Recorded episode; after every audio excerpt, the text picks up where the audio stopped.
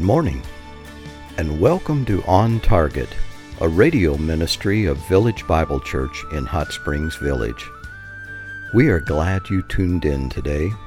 Village Bible Church has been teaching practical ways to live based upon the truth of the Bible for over 35 years.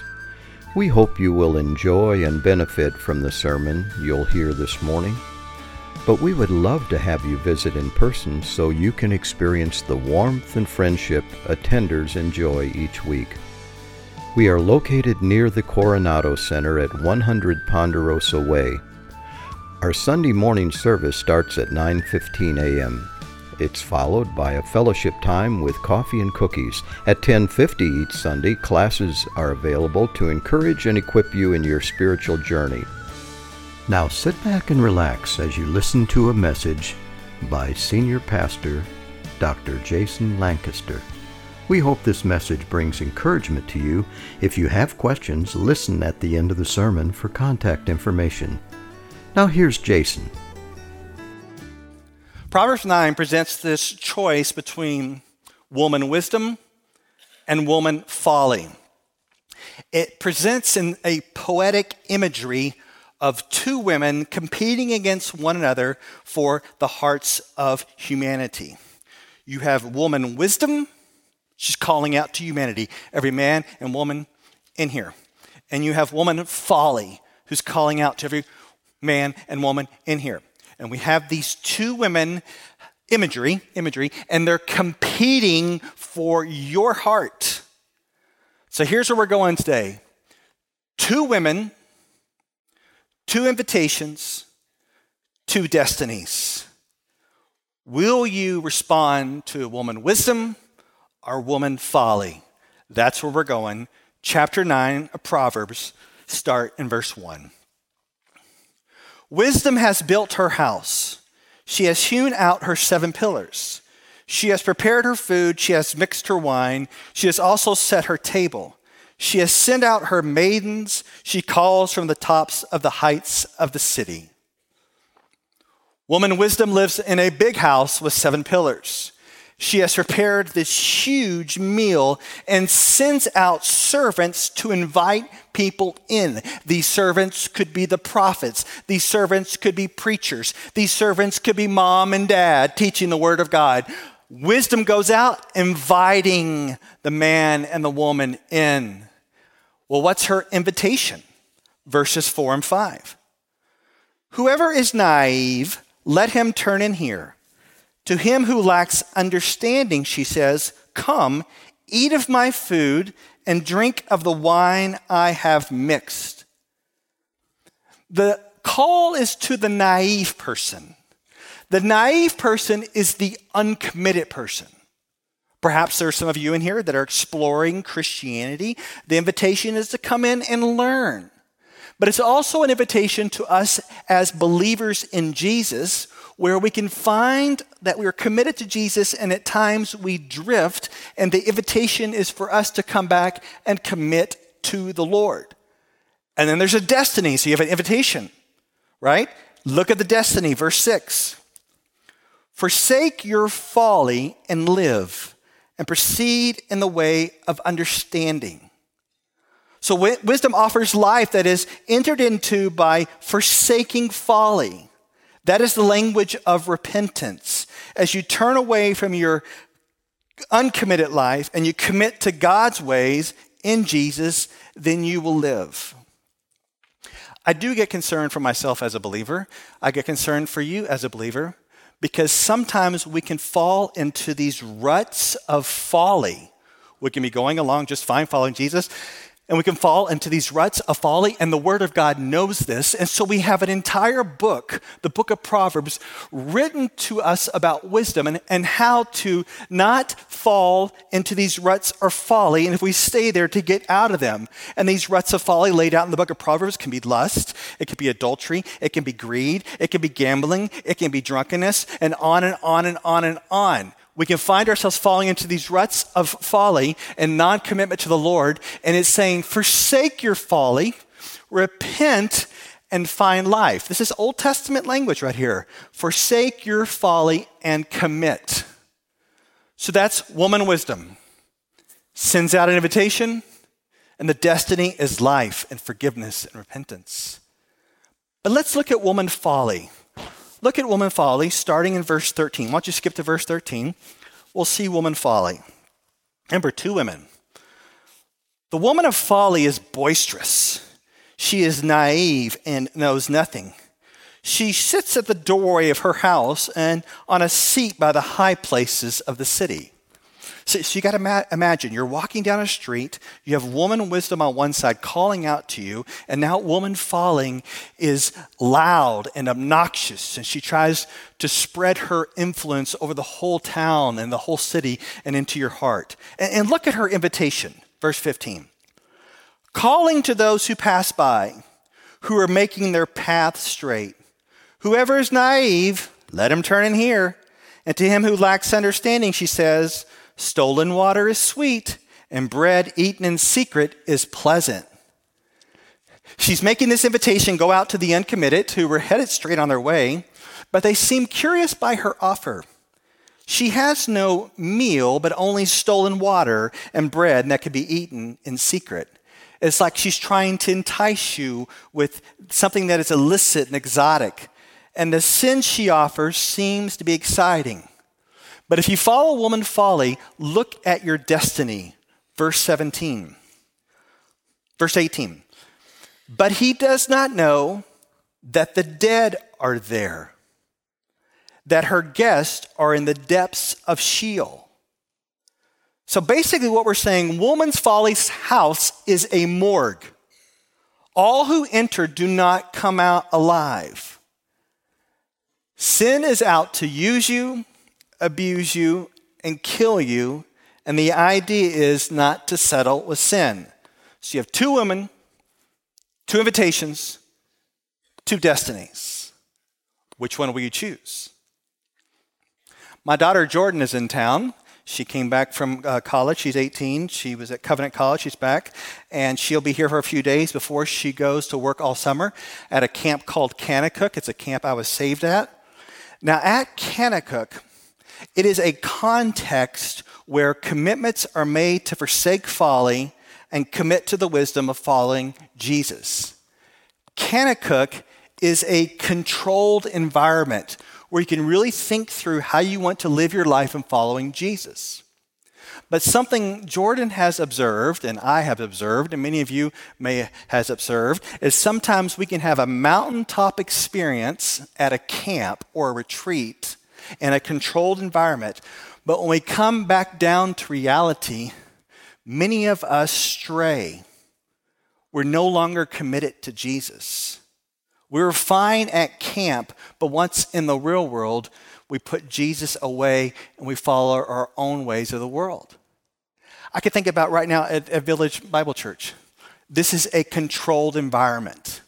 You're hearing the word, you're singing, you're around people who love Jesus. And then when you leave this place, does your commitment still stand to Jesus as it did when you went to Sunday school here, or to church here, or to small group here? Or or are you a nice Christian here, but a foul mouthed man on the golf course? Are you a nice Christian here, but you're at home just a nasty and angry woman? You need to think about it. We have two women, two invitations, two destinies. And we're talking about following Jesus on the road of wisdom or straying in an uncommitted path and falling into these ruts of folly. And so I ask you, this is, this is such a bland question, is which do you choose? Everybody in here is going to say, Oh, I choose the way of wisdom. Really? How do you know you choose the way of wisdom? How can you tell you choose the way of wisdom? Let's look at verse 7. Verse 7. He who corrects a scoffer gets dishonor for himself, and he who reproves a wicked man gets insults for himself. Do not reprove a scoffer, or he will hate you. Reprove a wise man, and he will love you. Give instruction to a wise man, and he'll be still wiser. Teach a righteous man, and he will increase his learning. The fear of the Lord is the beginning of wisdom, and the knowledge of the Holy One is understanding. For by me your days will be multiplied, and years of your life will be added to you. If you're wise, you're wise for yourself, and if you scoff, you alone will bear it. So it seems to indicate that those who are accepting and responding to wisdom are, here it is, teachable. Are you teachable from God's Word? No matter what's going on in your life, when God's Word exposes a certain area, are you teachable or do you continue on in your ways of folly? Those who fear the Lord are teachable, and here's why. You fear the Lord when you realize that He's God and you're not. That's what fearing of the Lord looks like submission to Him, bowing before Him, realizing that I am quick, yes, me, I'm quick to fall into ruts of folly. And I need the correction and instruction of the Word of God to bring me out of that ruts for my brothers and sisters, conviction of the Holy Spirit. So those who are walking and responding to the way of wisdom are those who are teachable. They have their hearts that are soft. They have their hearts that are malleable by the Word of God and the Spirit of God. Now, this is what I'm going to do. I am now going to make connections to the women in here. Men, listen to this as well, but this is mainly for the women. Three, I don't like to say application, but this is what we're getting at application. Three connections to whether the women in here are accepting wisdom or abusing it. And so I'm going to summarize this in three areas. I can put these up for you. I'm going to talk about women of beauty, women of strength, women of destiny. Either one of those three could easily be a topic at a women's conference, right? Classic. Women of destiny. We'll get there. All right. So I'm going to put up some verses for you, and I just want you, there's no need to turn, but I want you to, to listen to this, okay? The first one is woman, women of beauty. Proverbs 31 30. Charm is deceitful, and beauty is vain, but a woman who fears the Lord is to be praised. So, a woman who realizes that God is God and she is not, she walks in fear before him, she is to be praised. There's nothing wrong with attractive personality and beautiful looks, but that charming personality can be deceiving and beauty is just on the surface and fleeting. But a woman who fears the Lord is to be praised. Now, it was thought that Proverbs 31 was written in a culture and a context that praised beauty and nothing else. And I would think we live in a culture and a context in our world, once again, where beauty is lifted up. And so we as a church should say, no, it's not about beauty, it's about character. It's about fear of the Lord and walking with the Lord. And I have to admit, preachers like myself and my peers have not always done the best and emphasizing the character of the women of God. Some of my peers over the last 10 years, I know this is really embarrassing to say, so, but I'm going to say it anyway.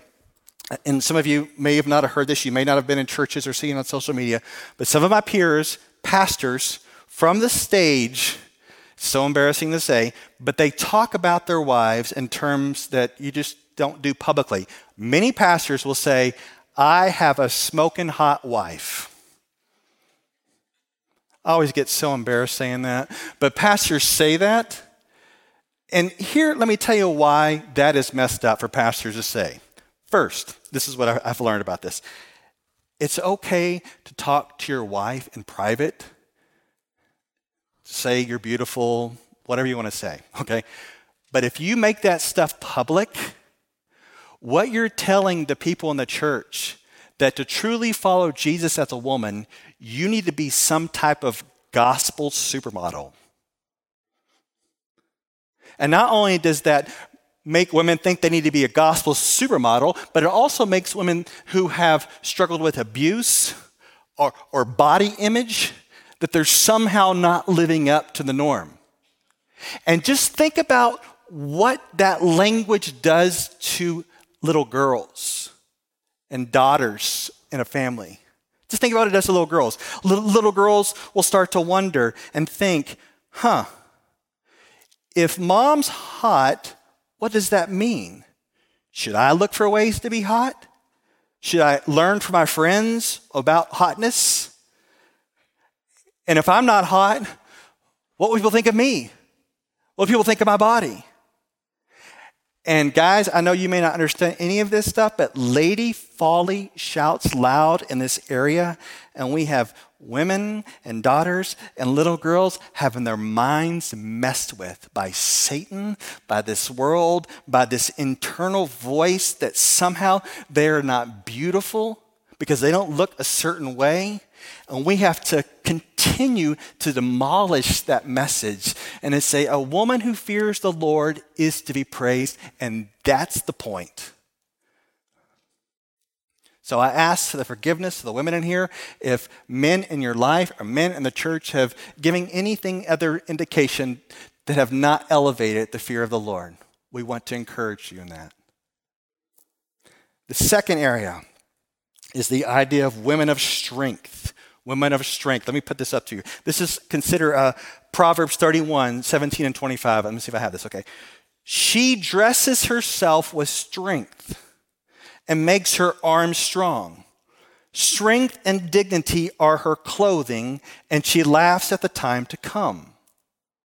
So it's not her clothing line that makes her strong and secure, it's her character. She's not anxious about future calamities or hardships, but she laughs at them because she is walking in the strength of the Lord. Over the last few years, there's been a movement, I'm sure this is nothing new in the, in the history, of trying to elevate the strength of women.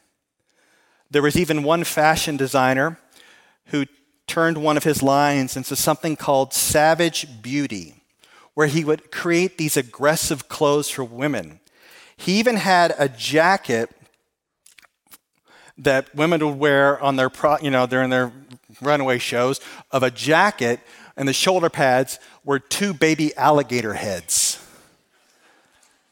to project the strength of women. It's almost like saying, don't mess with women. Because at times when women feel vulnerable, when they feel insecure, there are the ways that you may tempt to feel strong and secure. Sometimes you may project it through things you say, you may project it through things you wear that or you may project it by turning to things that bring you comfort that make you feel strong and secure. And what we're seeing is that a woman who fears the Lord, who finds her strength in the Lord, that is the one who has true strength. Well, this past week, you may have heard that the Supreme Court had some type of leak that seems to indicate there is a pro life ruling that will reduce abortion. And I have seen women on TV, women on social media be so upset and try to project strength through outrage and anger so that the murders of babies can continue in our land. And I want to say that that's not true strength, that's demonic. But I want you to think about this.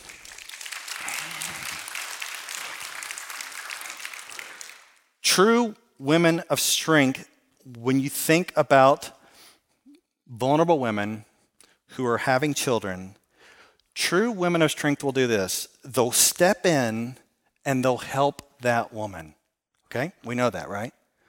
True women of strength will say, you know what? Not only will I step in and help you, but we as a church across the country, we want to say we will welcome in vulnerable children into our lives through adoption, foster care, whatever it is. And we want to take it to another level. We want to say that there is so much grace in the gospel that women who have had abortions can be forgiven and find grace in Jesus. That is true strength when you have a woman or a man who is saying, I'm going to here to care for you, I'm here to care for your kids, there's forgiveness, and there is grace. That is true strength. And the last one is women of destiny. Two women, two invitations, two destinies. Let's finish up with this verse, Proverbs 14:1. The wisest of women builds her house but folly with her own hands tears it down. Well, initially we talked about personified woman, wisdom building her house. Now at the end, we got an actual real life woman building her house or tearing it down. One person, a woman, I'm talking to women in here, you create this destiny of significance, but you can also create a destiny of destruction. Think back to the women you know in your life, mothers, grandmothers. Do you know any of them who've created destinies of destruction that's still impacting you right now? And you're thinking, well, I want to have destiny of significance. And you know the way you have a destiny of significance? This is really hard. It's through investing in people with love. It can be if you're, if you're, if you've got kids, your kids, your husband, if you're not married, it could be people in your life, your neighbors. But here is where it gets real difficult. I am wondering is there anyone in here having a hard time loving someone right now? Oh, anybody, anybody. So we're saying that to have a destiny of significance comes through investing in others, and yet we realize that some people are very difficult to love. That's why you have to remember that verse in the Bible that says that God will never give you more than you can handle. That's not in the Bible. We always say, God will never give me more than I can handle. No, he'll give you far more than you can handle. Have you read the Bible? Look at the famous characters of Moses, far beyond that he can handle. David, just go through the line. That, that's what God does. He gives us far more than we can handle. But why? So that we depend not on ourselves, but upon Him. And if you're having a hard time loving difficult people and you're just making it worse, it could be because you're depending upon yourself and not on the Lord. Those who depend upon the Lord and even loving difficult people are investing and creating this destiny of significance. Two women, two invitations two destinies. Do you receive and are you teachable and are you, your heart, is it malleable to the work of the Lord? And that's what we all want. And to all the women in here who have had messages thrown at you, lies of the devil, lies of the world, and lies you believe about yourself, by God's grace, may those become more and more demolished every day. And so, what I want to do here at the end, I want to tell you, ladies in here, what God thinks about you. This is truth for the women in here and truth for the men in here who follow Jesus. I want to pray over you what God thinks about you so you can demolish the lies of Satan, the lies of the world, and the lies in your own head. So, if you wouldn't mind, let's all bow our heads. And I want to briefly tell you what God thinks about you.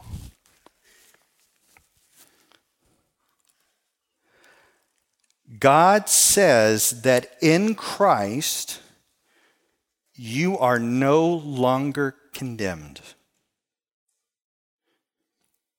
Stop condemning yourself.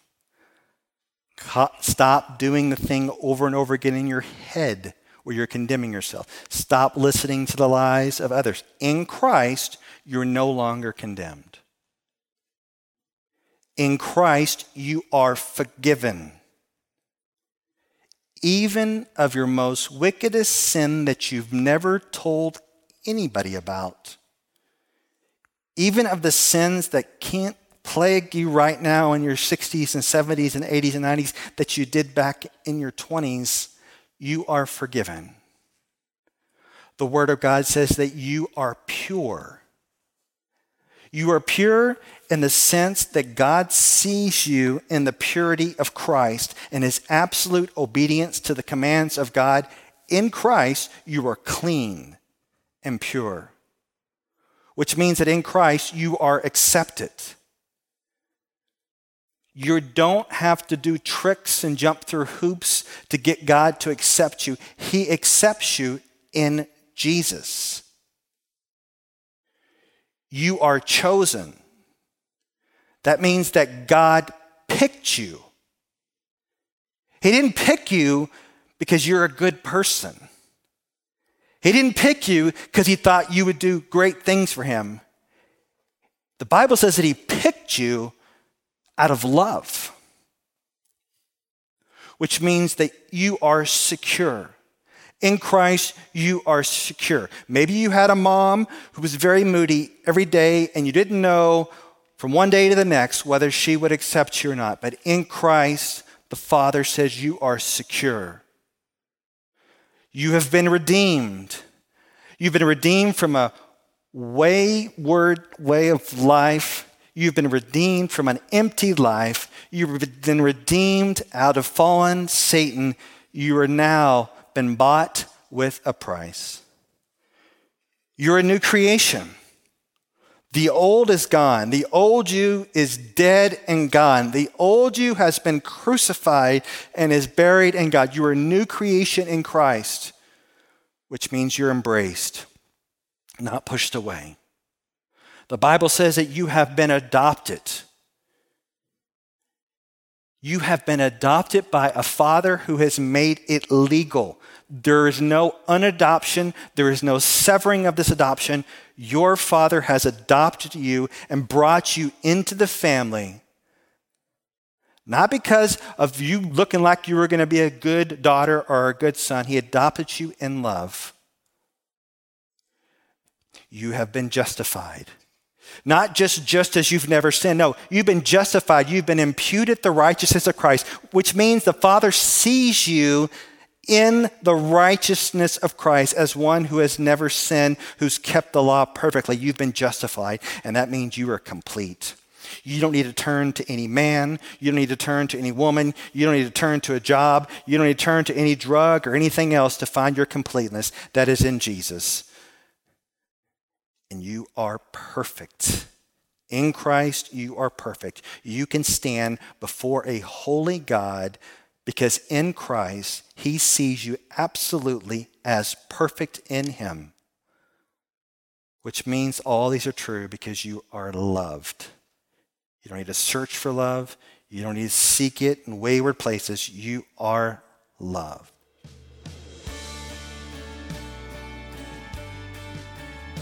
We hope you enjoyed this message. It was preached recently at Village Bible Church. You can hear this message or let others know about it by visiting our website at vbchsv.org. There you can find a lot of additional information about Village Bible Church.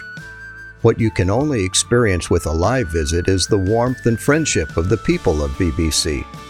We recommend a visit soon. You will be welcomed. Our Sunday services start at 9:15 a.m. You will enjoy the mix of blended worship music and a practical biblical message like you heard today. If you have any questions, please email us at info at vbchsv.org or call us at 922 0404. That's 922 0404. Meanwhile, have a blessed day as you walk along the way guided by God's Word.